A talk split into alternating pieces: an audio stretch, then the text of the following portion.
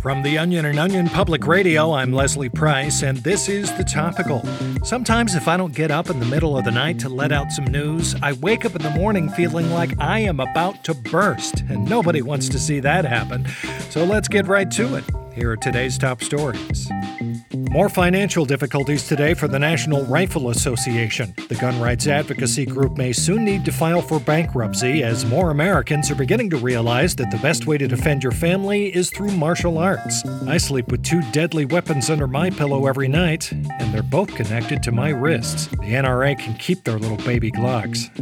And it was quite a scare for students and faculty at Will Rogers Elementary School yesterday, but local school officials in Edmond, Oklahoma are today clarifying that fourth grade student Billy Garner was sent home, not because he has the coronavirus, but rather because he has lice.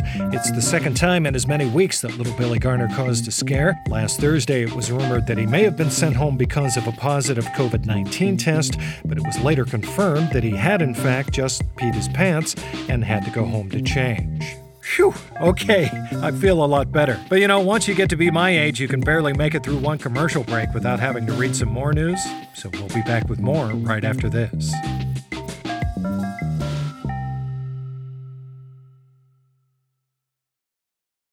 This episode is brought to you by Shopify. Do you have a point of sale system you can trust, or is it a real POS? You need Shopify for retail. From accepting payments to managing inventory, Shopify POS has everything you need to sell in person. Go to shopify.com/system all lowercase to take your retail business to the next level today. That's shopify.com/system.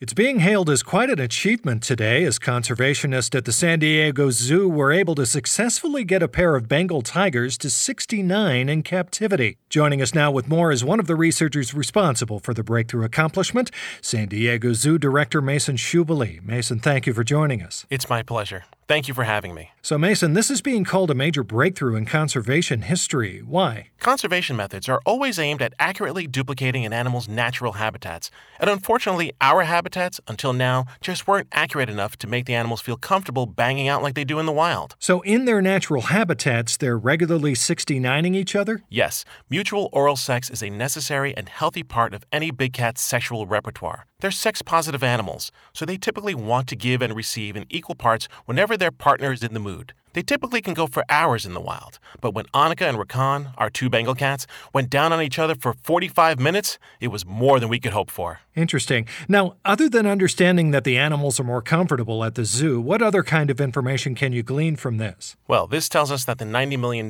we put into the zoo's Bone Zone program over the last few years was a complete success. Hmm. We spent a lot of time and resources into making their habitats at the zoo more sensual. Oh, how so? Well, more sturdy tree branches for intercourse, piles of dead grass and leaves for foreplay called the hump dump, as well as low lighting and the occasional sex swing to get the cats in the mood. And did that always work? Not always. For a while, we were giving the animals raw cuts of meat, a natural aphrodisiac for them. But that just resulted in a lot of the tigers stopping mid coital and laying on top of each other motionless for hours because they were too full to fuck. Right. But back to the 69ing. Was this all happening in front of zoo goers? Oh no. Just because they're sex positive creatures doesn't mean they're public deviants. We always put up a privacy curtain, and we'd usher the neighboring pandas inside each time since the pandas were prone to becoming peeping toms and masturbating behind their tree branches when the tigers would get going. Well, I've got to say, it's just a remarkable accomplishment. What's next for you and your conservation team? Now we want to get captive born giraffes back to eating ass just like they would in the African savannah. That's fantastic, Mason. Looking forward to seeing that in person someday. I want to thank our guest, San Diego Zoo Director Mason Schubele, for joining us today. If you want to stay up to date on this story, be sure to check out OPR.com for a link to the San Diego Zoo's Bengal Tiger Sex Cam,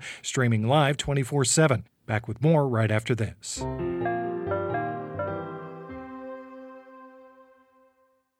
This episode is brought to you by Shopify. Do you have a point of sale system you can trust, or is it a real POS? You need Shopify for retail. From accepting payments to managing inventory, Shopify POS has everything you need to sell in person.